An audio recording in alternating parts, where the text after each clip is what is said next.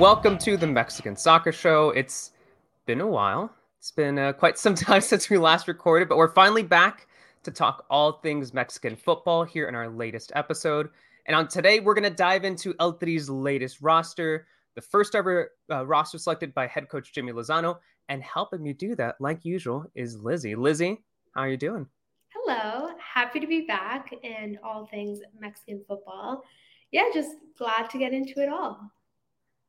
Lizzie, we talked about it before we started recording, but before we talk El Tri, you gotta you gotta tell the listeners how the how the Women's World Cup was. How, how, how did that go for you?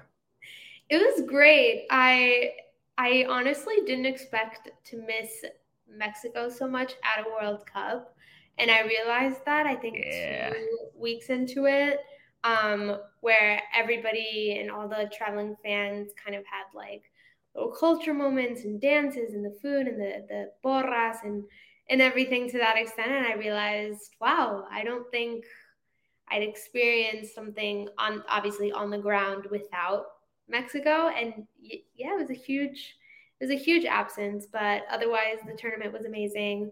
The Matildas were so inspiring. I think I was at the stadium against um, Denmark, where they filled Stadium Australia with seventy-five thousand fans, and that was, I think, one of my best sporting moments ever.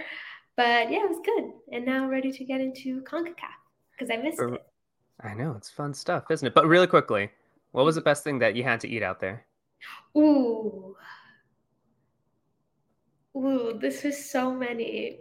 I know I'm putting you on the spot here. But it's okay. I'm going to get so judged for this. But my favorite thing in the entire world, like favorite, zero control, is bread and butter. Like that's my favorite thing in the Just world. just, Just bread, and butter. Just like a good baguette and then butter. I didn't know New Zealand was famous for their dairy products. Their butter was so good. And I found this bakery next to my hotel with like the best bread. So every morning I had a baguette and butter. just it's just bread and butter. Just I mean, I, I I mean I get it. Like it's not like you know when you're at a restaurant, you eat like bread. Yeah, it's like tasty, but like I mean that's got to be good bread, I guess, and Like, butter. like, Yeah, I want to say it's like art. It was artisanal. I don't know. I didn't realize New Zealand was like famous for all these things, and their well, their cappuccinos were also phenomenal. So Mm. I will say the coffee and the bread and butter. I'm a simple gal. did you try any Mexican food out there? Was there Mexican I food out there? I did. I tried one um in New Zealand in Auckland. It was I like makeshift tacos. Um Okay. it, it was good. It was good food. It just wasn't Mexican food, but it was good. Right. food.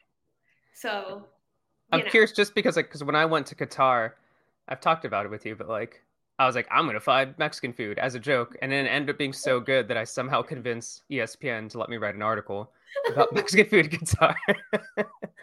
yeah, no, it's, Uh, it's interesting because there was like several Hispanic communities in New Zealand and several in um, Australia, but Mexican wasn't predominant. So, like, the food was very much like Tex Mex, but Right. with a twist because it wasn't Okay. obviously like Tex Tex Mex.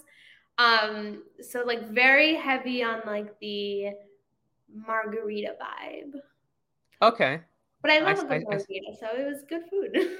I see what you mean, and. I think I, I think I see what you mean now. but all right, as much as I and I feel like we, we talk about food every now and then on this pod, as much as i like I would like to continue talking about food and Mexican food uh, abroad, let's dive into Mexico's roster. They're going to be taking part in two friendlies this month. Jimmy Lozano, this is his first ever roster. Technically, he called up 24 players, but Cordova, uh, he had an uh, injury issue, so it's now down to 23 players. Lizzie, immediately, what thoughts came to mind when you saw this roster that was released from Mexico last week? Um, I think excited. I maintain that the decision to hire Jimmy as the permanent head coach ushers in a new era, and I think this is the first chapter of this new book being written by the Mexican national team. So I'm intrigued and I'm excited. Um, with that, I was relieved to see several figures stay in Europe. I think that's a mistake that many previous head coaches would make, which is bringing these figures out of their club teams for a friendly match that doesn't necessarily make any impact and kind of make them start on the wrong foot, especially when right after the transfer market. So leaving Jorge Sanchez with Porto, who I think he's been there, what, a day, um, yeah. was a phenomenal choice. Um, Cesar Montes as well. Um, and also Chucky Lozano, who is back at PSV.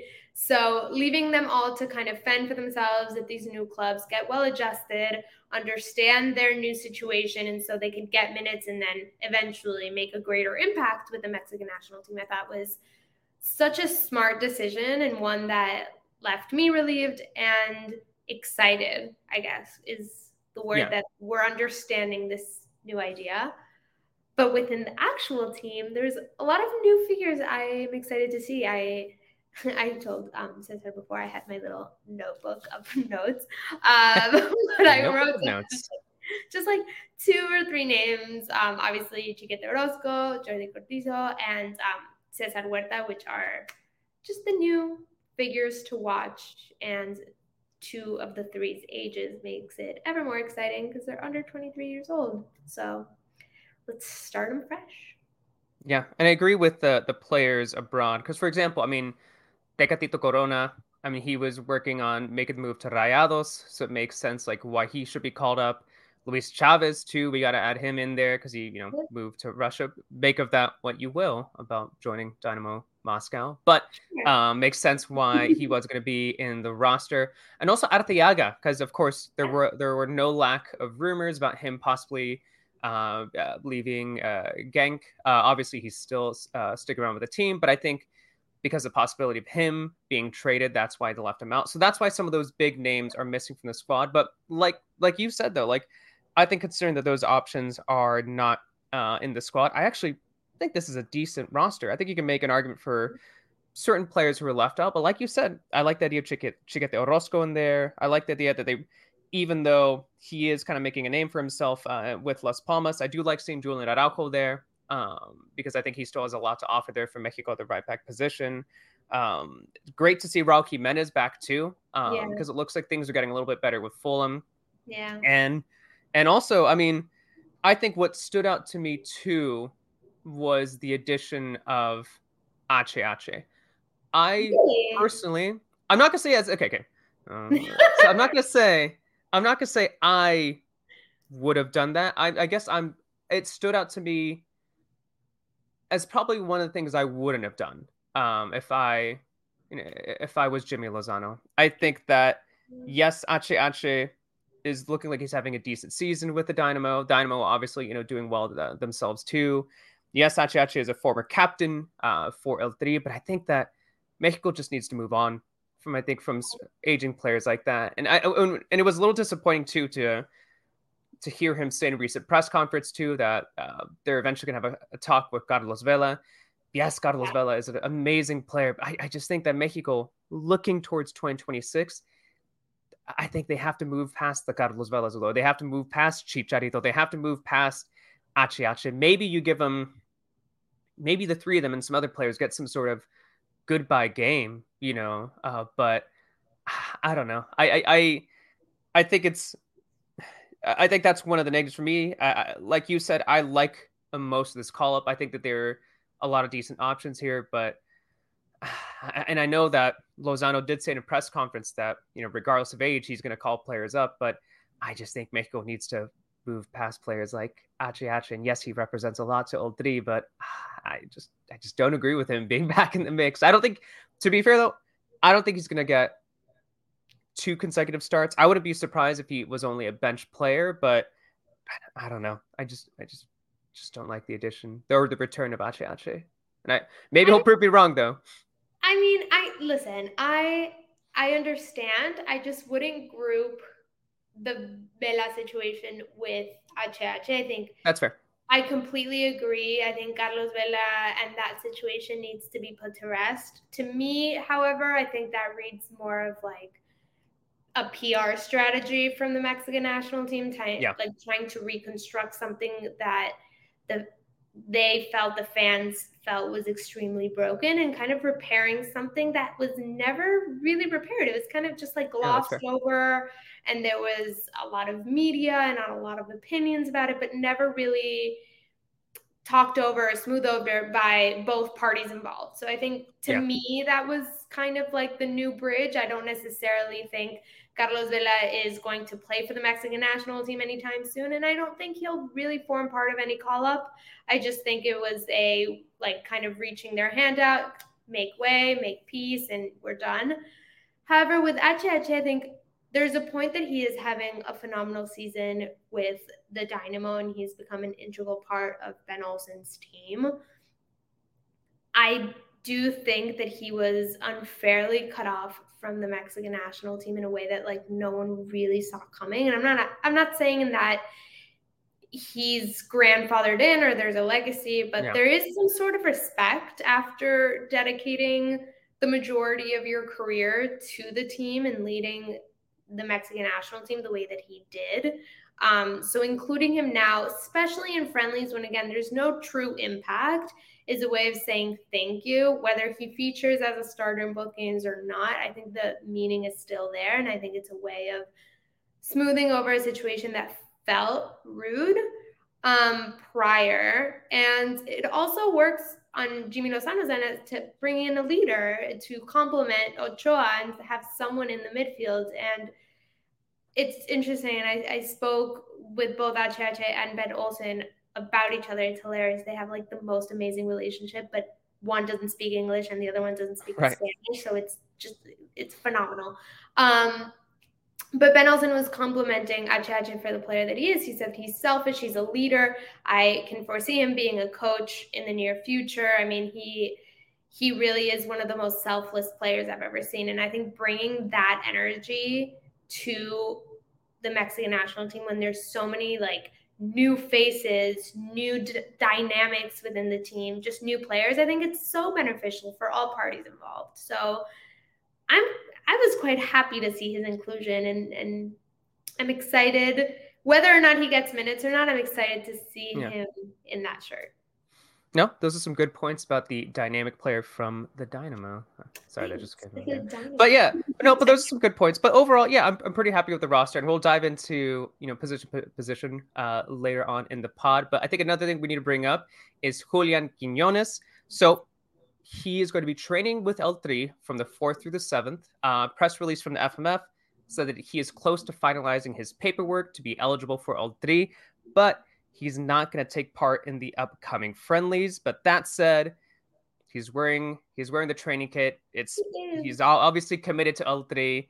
And you know, Lizzie, you've already said the word excited, you know, a couple times, but yeah. obviously you got to be excited about this because I am absolutely thrilled I cannot tell you how thrilled I am because because I think that it's, it's not it's not often that a player who is eligible for El Tri and perhaps is the first time ever that a player is eligible for El Tri who also is eligible for a national team that is better than Mexico's. And I'm not just saying like because you can make the argument about the US, but I think Mexico and the US kind of go back and forth. Yeah. So we've seen that dual national setup. But I think this is a situation in which, you know, Colombia are obviously better than Mexico, but this player has decided to take a chance on El Tri. And I think that's incredibly thrilling. I'm not going to say exciting. I'm going to say thrilling that a player would, would, would, would commit would commit to Mexico. So your thoughts on, on Quiñones training? Obviously, it's not officially official just yet, but I, he's he's he's chosen Mexico.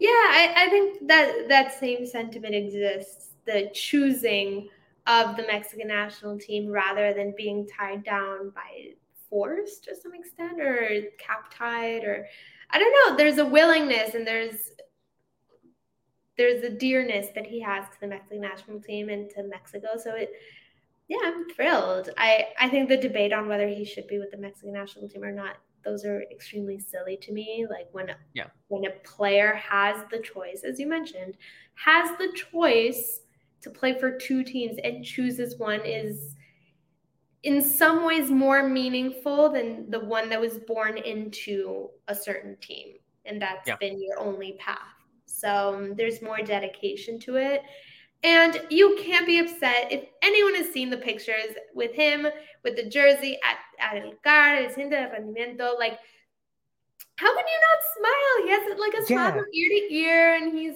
training with everyone. And it's just, it's such a happy moment. And I mean, we're not even bringing up the the topic of like his skill set and what he actually brings to the national team. Yeah. Like, beyond dedication, he's a great player. He is, I believe, 26 years old. So great age, great age range. Um, and we definitely need diversity within that position anyway. So like it's a win-win. Like why people I know people like to be upset and just live upset, but it's a good thing. Let's leave it there. Yeah.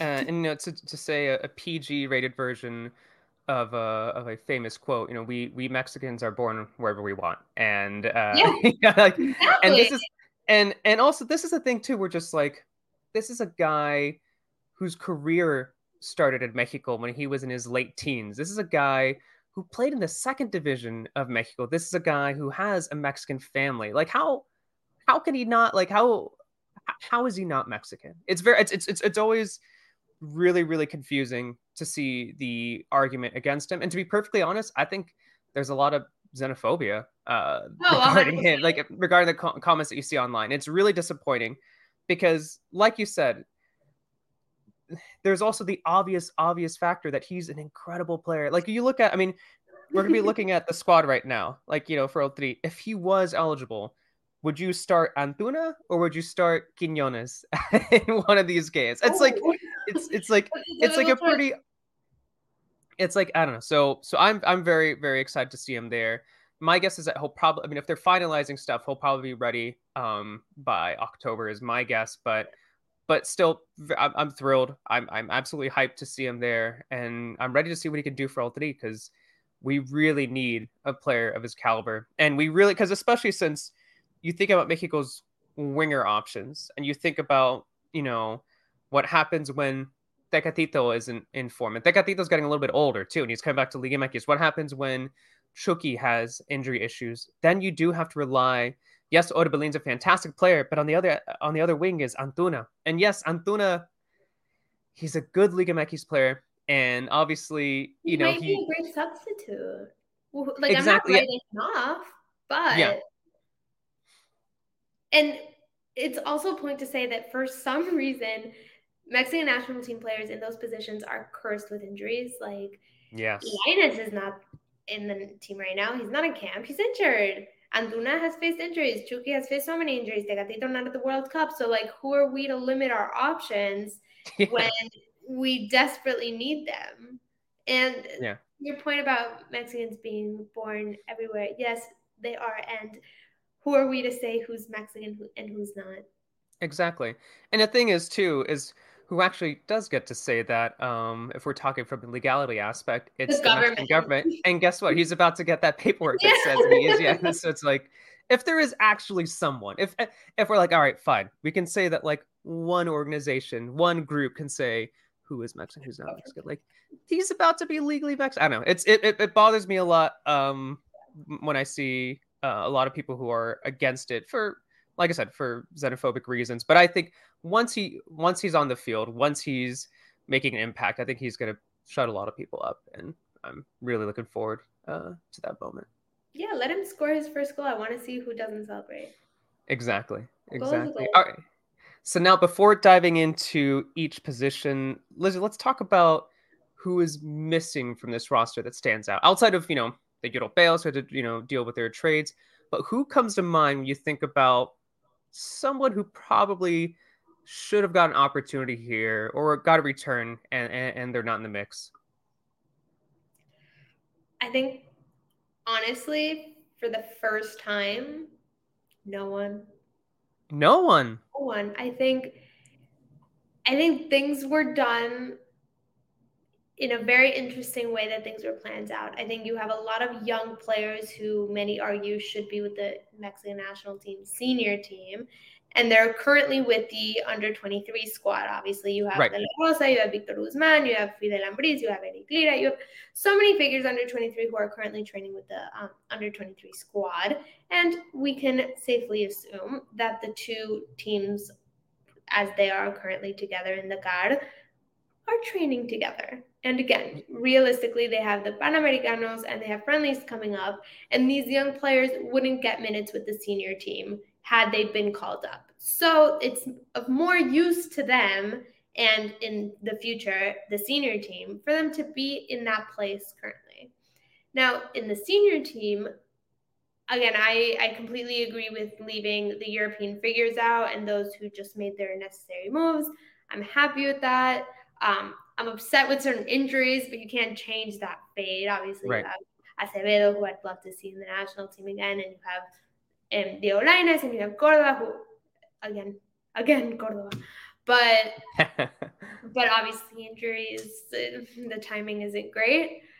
But otherwise, I don't think there's one particular figure who I think is like in dire need to be under Jimmy Lozano. And I'm excited to see fresh faces. I'm excited to see new faces, some returning. Um, but yeah, I don't know. I I think we're widening our scope in something we hadn't done for so long that I'm not necessarily bothered by the exclusion of someone. I think the only name, I think the most prominent name that comes to mind is Omar Campos. Um, I, I am not saying he's had the best season, and I think that unfortunately for him, you know, Chiquete Orozco um, has been looking better recently, yeah. and obviously, you know, you're not going to have Gallardo out of the mix. Like at this moment, like Gallardo is, you know, a guaranteed uh, for Mexico at that left back position. I think, yeah, but I think Omar Campos would have possibly be, been in there uh, for me maybe another name, and maybe I'm missing something here. And I know he didn't start the last game. Maybe there's an injury that I completely missed. But Oziel Herrera, um, unless if there's some sort of injury that I, am aware of, I, he didn't start the last game, so maybe it's someone someone that I that I overlooked. But that's also someone who kind of uh, comes to mind. But I think I, I think ideally after the injury injury for Cordova, I would have liked if they would have brought in someone like Omar Campos. I know you would then have what three left backs in this call up. But I think it would just be good for a player, a young player of that caliber, to kind of still be in the mix because he wasn't um, in the uh, call up for the recent U23s yeah. either. Because, like you said, because I think there are certain players who, um, who you would understand being like, okay, you know, Victor Guzman, why isn't he in there? Oh, he's with the U23s. Same thing with Fidel Ambriz, but I don't know. I'm a little. I think I think I would like to see Omar Campos in there. I think um with Oziel Herrera, if I'm not wrong, I think he got like a nick um in a muscle or something. So probably like probably the decision not to call him would have been that. Otherwise, yeah, that would have been a standout name, especially because he's yeah. already been with the senior team. So it's not necessarily a new face that he would get to know, but someone who would be returning. Um, but yeah, if we're not wrong, I believe that's injury related. Um, Omar Campos I understand. I I just I'm not convinced. Right. Um, I wouldn't necessarily argue for his inclusion. I think had he been included, I'd been okay with it. It would have been like a decent, sure, but I'm not overly upset. Again, especially because it's just a September, friend, like two September yeah. friendlies, and in October we have another window, and then we have more time. Um, after that. So, and given it's the first one under Jimmy Lozano, I think it was necessarily well rounded and well done. Um, and there's opportunity for more. I think we're so used to this like immediateness of results and calling up and everything because we don't know what's going to happen next and we don't quickly they're going to get fired and sure we have been traumatized and there's a reason for our thinking given previous patterns but I do think this is a four year structure or yeah. three year structure under Jimmy Lozano. So it might look slow, but as that very cheesy saying, it's like the days are slow and the years are fat, you know? So I think like each call up might be to this extent. Like we might see new faces, we might be confused about certain exclusions, but I just think he wants to get to know everybody. And, and in September, it's the perfect time to do that. It's great. It's great, and the weather's nice. They're probably gonna barbecue. Are they gonna have a sleepover? What's the movie that they're gonna watch while they all like hang out. I'm just kidding. All right, well, Lizzie, let's dive into position by position. So we're going to do goalkeepers, defenders, midfielders, and forwards for Mexico's roster. Let's start with the goalkeepers. And columns are Ochoa, Malagon, Antonio Rodriguez. So for me, I mean it's it's it's quite obvious the the the importance that Ochoa has with El Tri, and we're seeing what he's doing abroad with Salernitana, uh, um, Salernitana. I think that's what it is. You would think that I would know how to pronounce it, but clearly I don't know how to pronounce that. But obviously, still a vital figure for Mexico going forward. And then after that, are you? Is there a part of you that feels a little worried about the lack of reliable depth after after Ochoa? Not really. Um, not right now. Okay. I think if the World Cup was in a couple months, yeah. But no, not right now. I think we have a, a long road ahead and a lot of opportunities to give. For example, I think this time around I would place Ochoa against Australia and then Malagon against the Uzbeks, um, just to have a little bit of turnover. And obviously, that means I rate um, Malagon over Toño Rodriguez, which I think is understandable. Um, but obviously, you also have Acevedo into the mix once he returns right. from injury.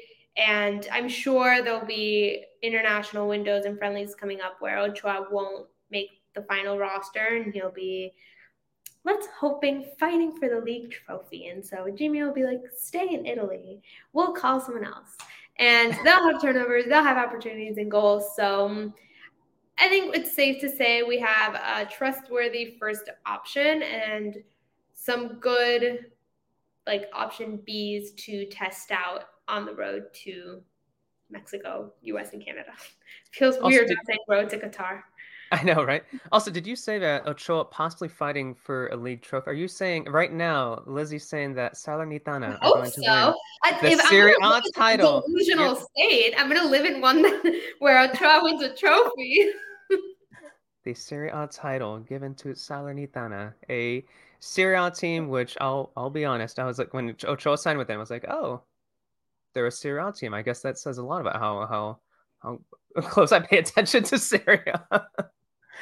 but do you? Is there? I guess maybe it's it's more so. I, ideally, I guess for me, it's like I look at this squad, or I look at the uh, the goalkeeper options, and yes, with the recognition that Acevedo is injured, but ideally, it's like okay, you have Ochoa, the veteran, Malagon. You know, he's a you know 26, you know 27, but obviously he's gonna be like an up and coming option. And then I I guess maybe for me, ideally after that, there'd be some sort of promising 21, 22, 23 year old name, and maybe that's a wider problem for El Tri in general.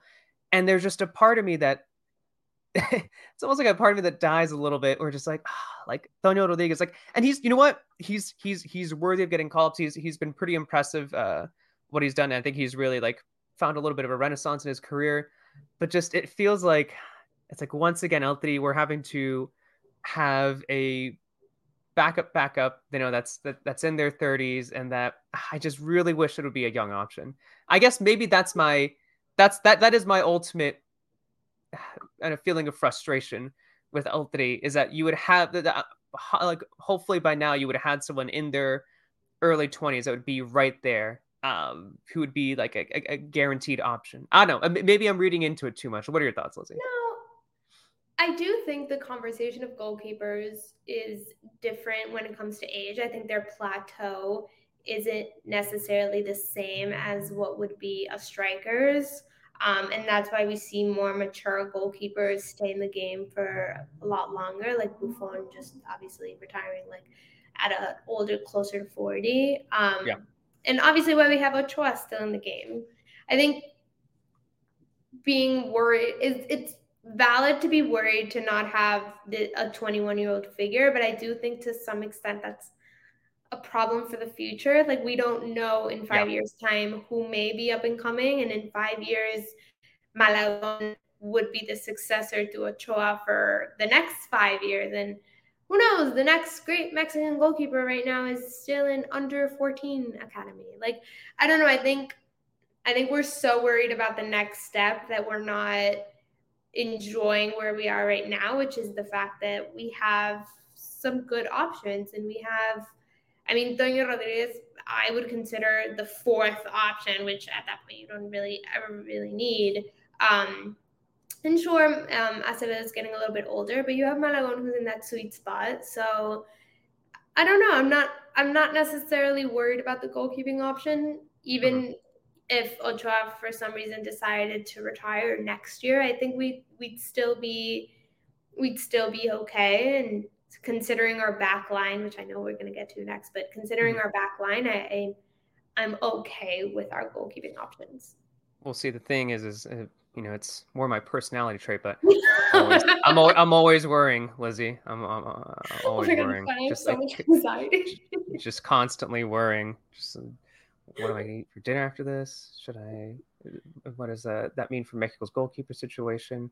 What about tomorrow? Anywho, Lizzy, let's now move on to the defenders. So at left back, we got Gallardo and Orozco. We have the central defenders of Johan Vasquez, Angulo, Tiba Sepulveda, and at right back, uh, we have Kevin Alvarez and Julian Araujo. What are your thoughts on the defensive line for Mexico? I'm good. I'm.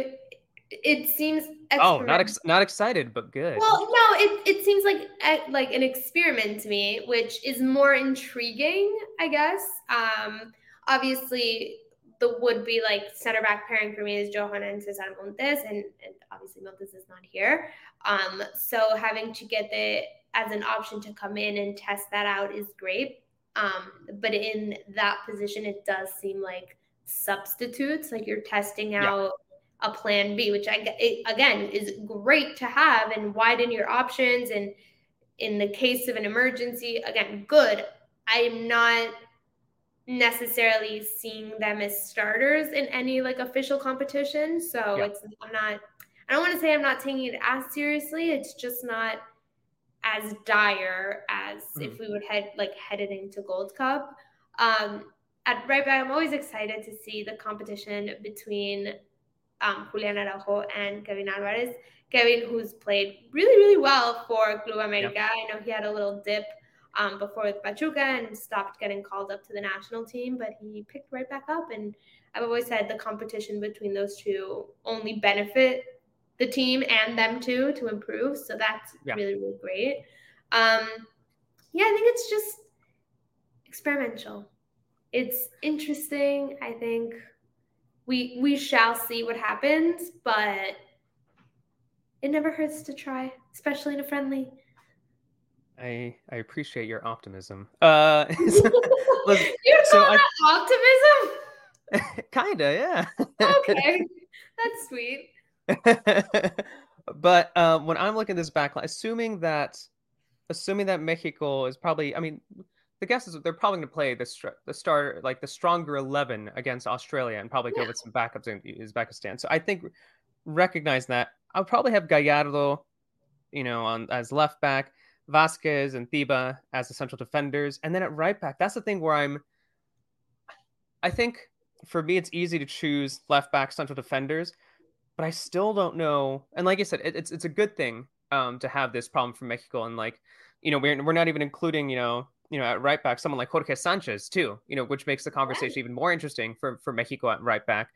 But I'm still not sure who I prefer as a starting right back, assuming that Mexico's going to play a stronger 11 uh, this weekend.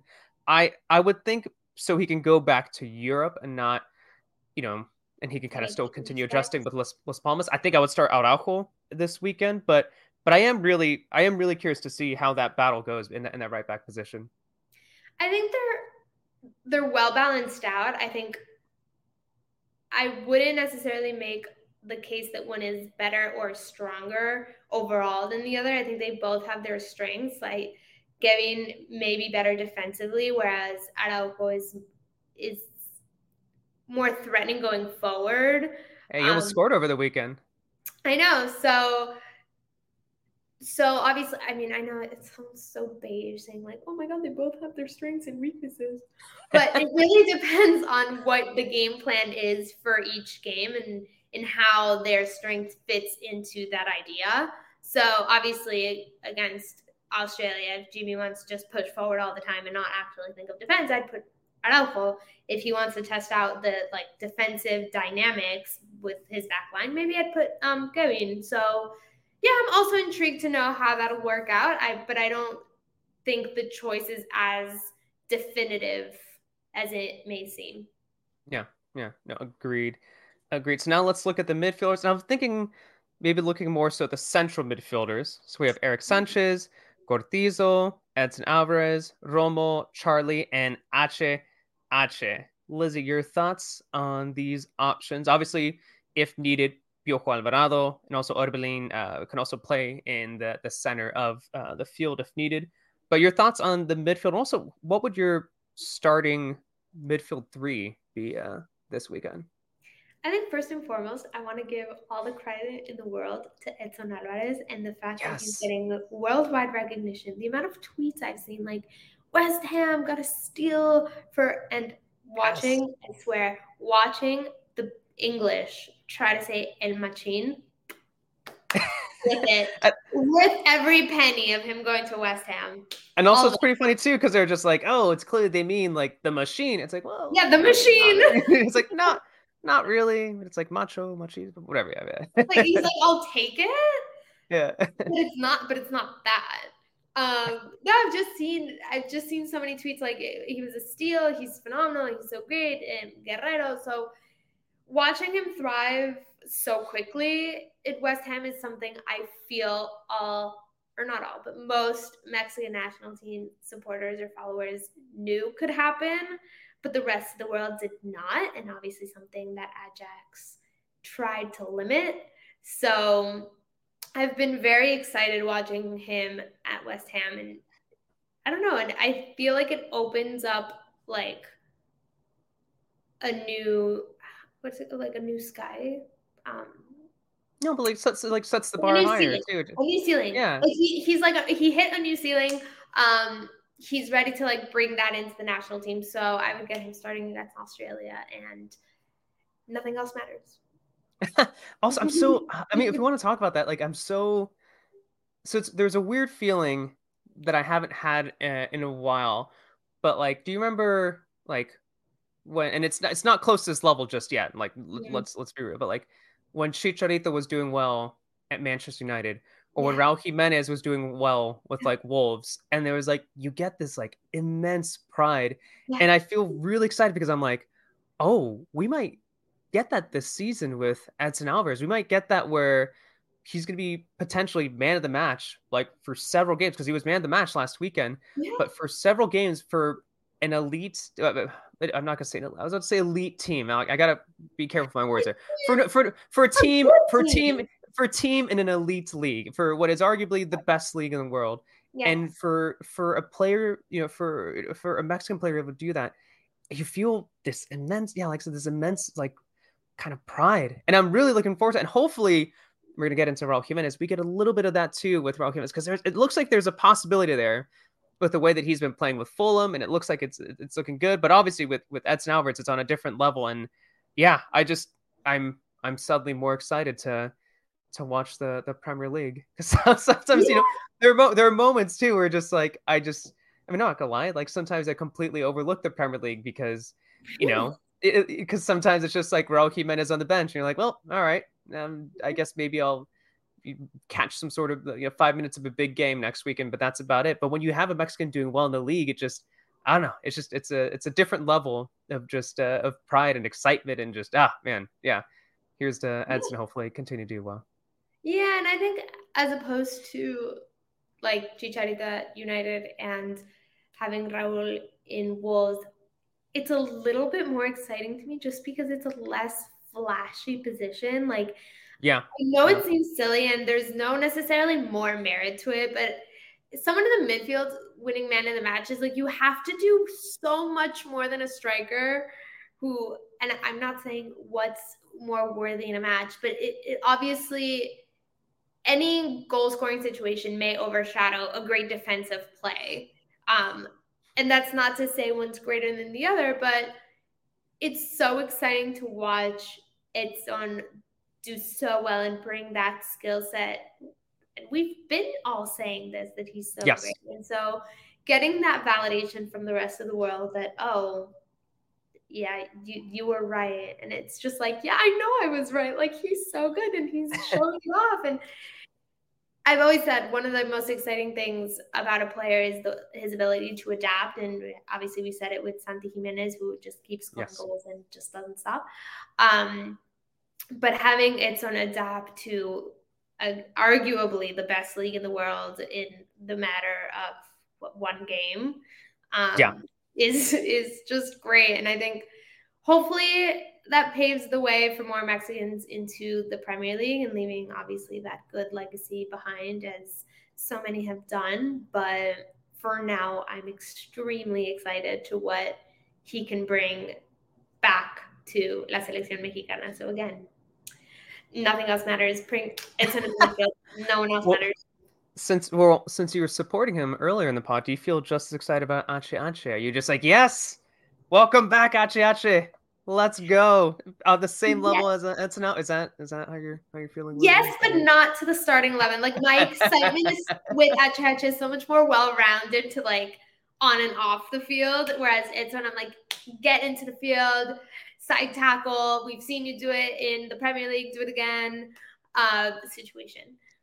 But f- for example, I am extremely excited or hopeful that Ache Ache will go back to the locker room and just um, hang out with Edson again and kind of pass the torch in what a leadership style in the midfield can look like. Yeah. I don't I don't know if Edson has had those conversations directly, but he's getting to a point in his national team career where he's looked to as the person of experience, the one to look out for, the leader, the voice you listen to when shouting. Um, and once upon a time, that was also Ache Ache. So if yeah. they can sit down or have that sort of transition of power that you see, yeah, that you see every four years at the White House.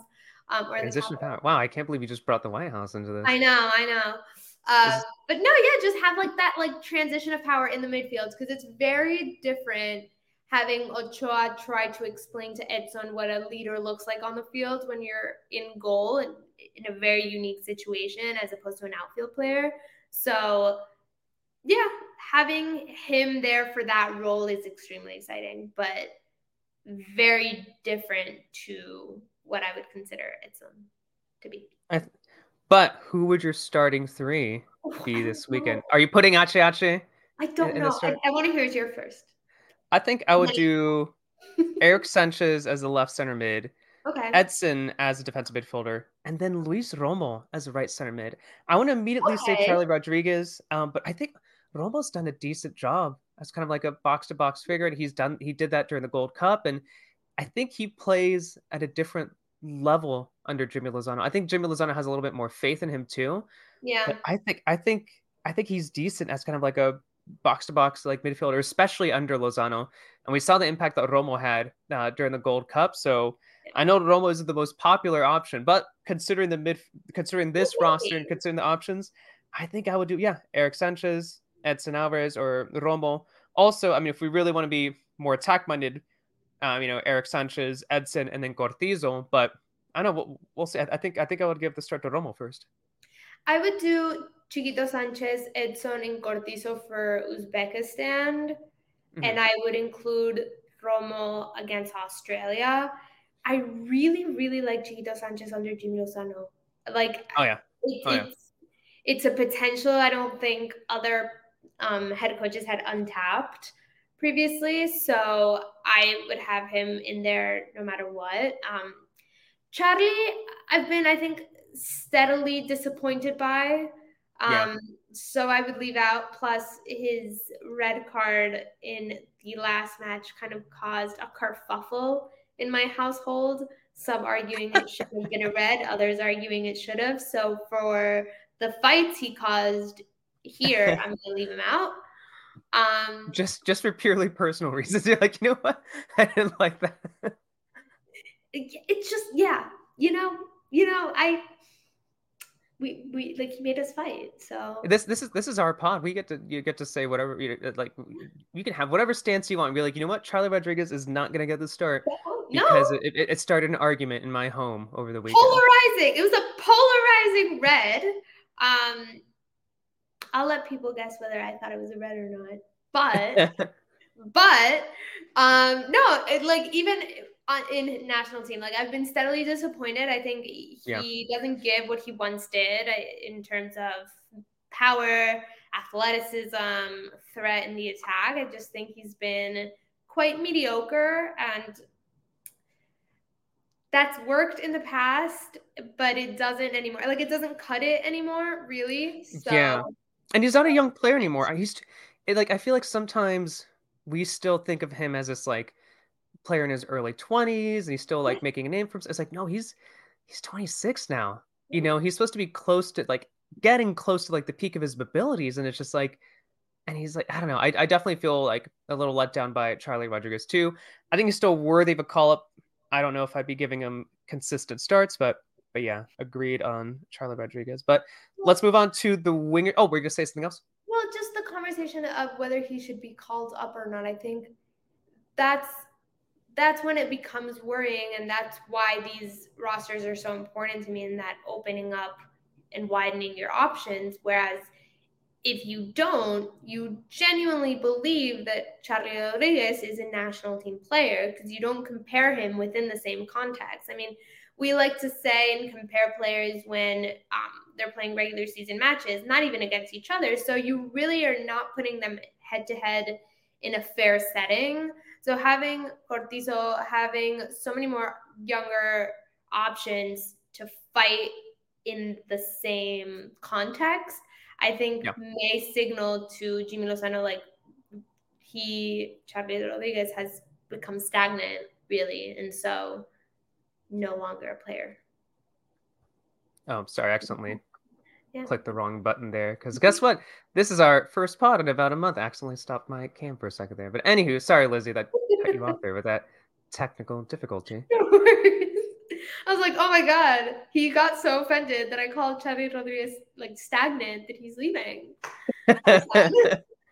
no, it's because this is our first pod in a while, and uh, I tried to click on settings and I clicked on stop cam because I still have no idea what I'm doing. But let's move on to the wingers. Hopefully, they know what they're doing. Uh, Lizzy, we have Orbelin, we have Alexis Vega, we have Cesar Huerta, who I'm very excited about, uh, Antuna, and also Piojo Alvarado. So, Lizzy, your thoughts on the wingers? Because, I mean, some usual names there, but Cesar Huerta, I think well deserved, and I'm really excited to see what he has to offer.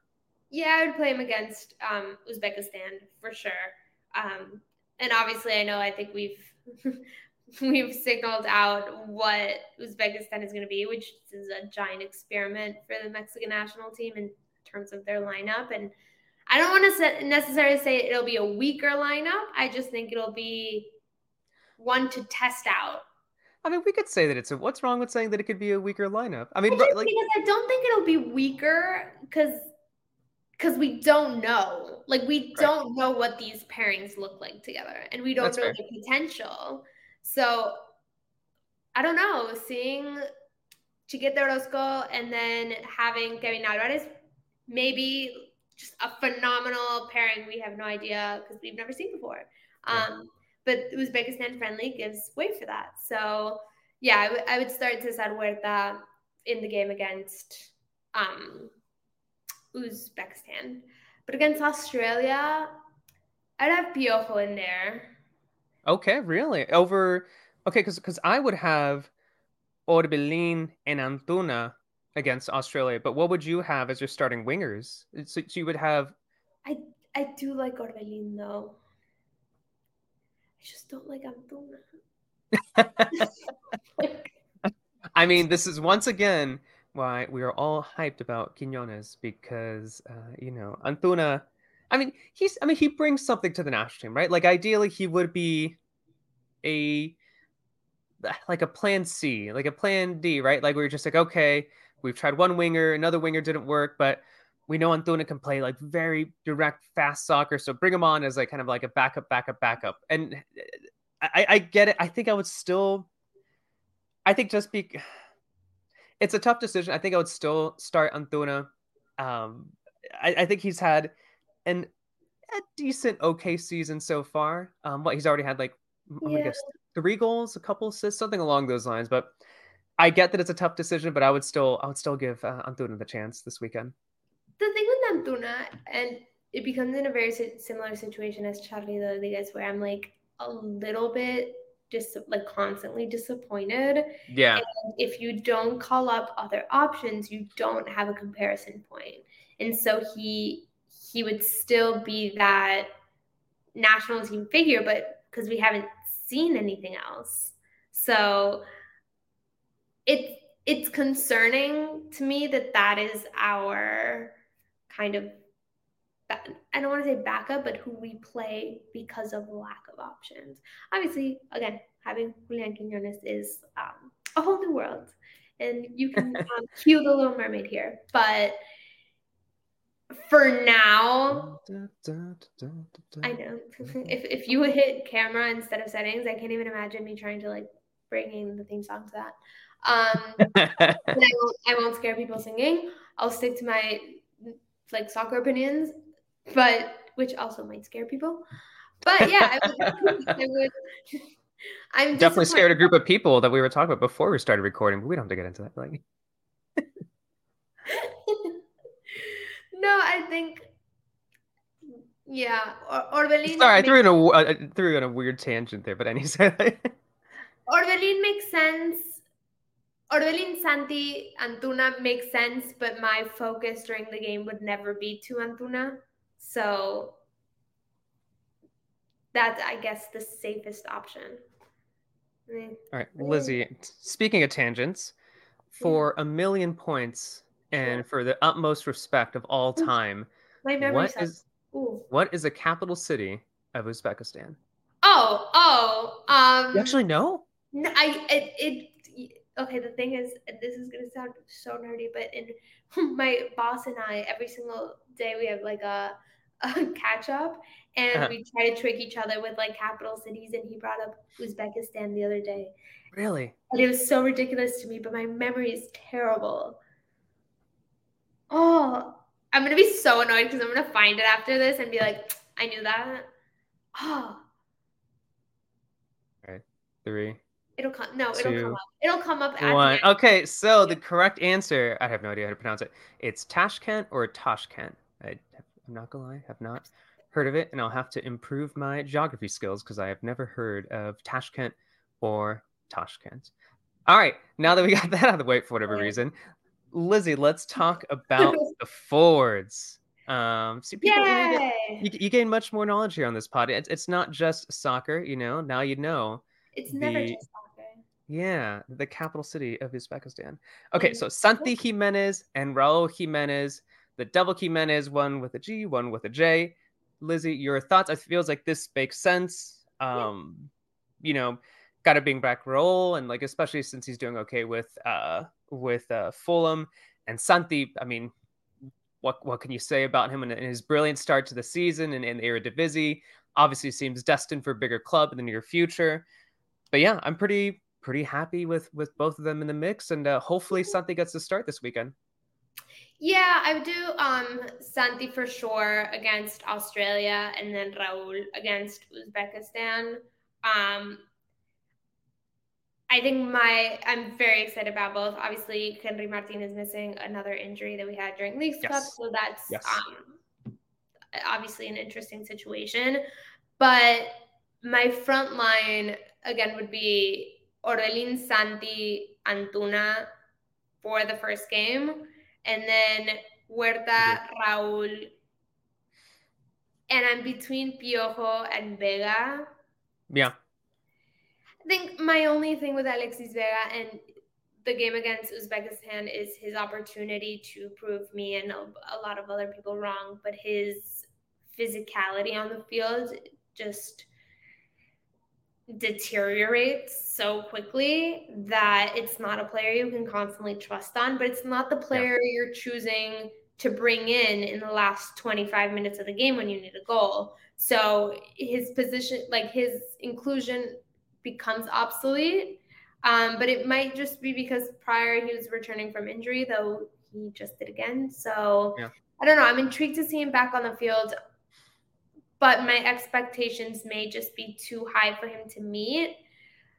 So I I would depend on a Piojo before Vega, and that's not to okay. say in their like in their moments of brilliance, I do think Vega has a higher ceiling and a, a wider skill set, but bringing the athleticism into the the conversation, it's not a player you can rely on constantly, and so that's why you have to have Piojo up to date with just what's going on, and that's why he gets called up in every single camp. It's just that player, reliable player to have. You yeah. you kind of know what's coming from him, whether you yes. like it or not. You know what's coming. So. Yeah, agreed. Yeah. Agreed. Did you know? Took me the longest time. Uh, speaking of Piojo, um, and I was like, oh, that's right. It's it's the louse, and I was like, oh, lice is the plural version of louse, and it took me up until louse. my like mid thirties. Louse is to, the singular of lice? Yeah, isn't that weird to think about? It took me until my 30s to because like because I because like I knew what Piojo I was like because like when I was translating Piojo like, a while back, I was like, oh, that's like you know, it's like a it's like a bug or a piece of like lice. I was like, wait, louse is one lice and lice is plural, and that's many louse. I didn't know that until like. Well, did you know that what the plural of cul-de-sac is? Of cul of cul-de-sac? Wait, there's a plural. Yeah. What's what's cul de sac? Wait, the end is not at the end. It's cul-de-sac. Mm-hmm. Cols de sac. It's a cols. No, no. Really? The plural is yeah. The uh-huh. S is not at the end. It's oh. in the oh. beginning. Well, what? in the middle, but the so end of the first. What? Sac. This has been a very informative podcast. Yeah, I know. but it just yeah, that's another one that shocked me. So I figured I'd bring it to the table. Well, I think that's probably a good way to end the pod if we're talking about plural versions of uh, louse and cols de sac. But Lizzy, any other thoughts on the Mexico roster on the upcoming Mexico games against Australia and Uzbekistan, um, or anything in, in the soccer world? I love the added of the soccer world because we really could have gone anywhere with that. We, um, we could have gone, but I guess it is a soccer podcast. um, no, I am intrigued. I'm also not putting too much pressure on anything that happens during these next two games. Yeah, we um, definitely shouldn't. Yeah, agreed.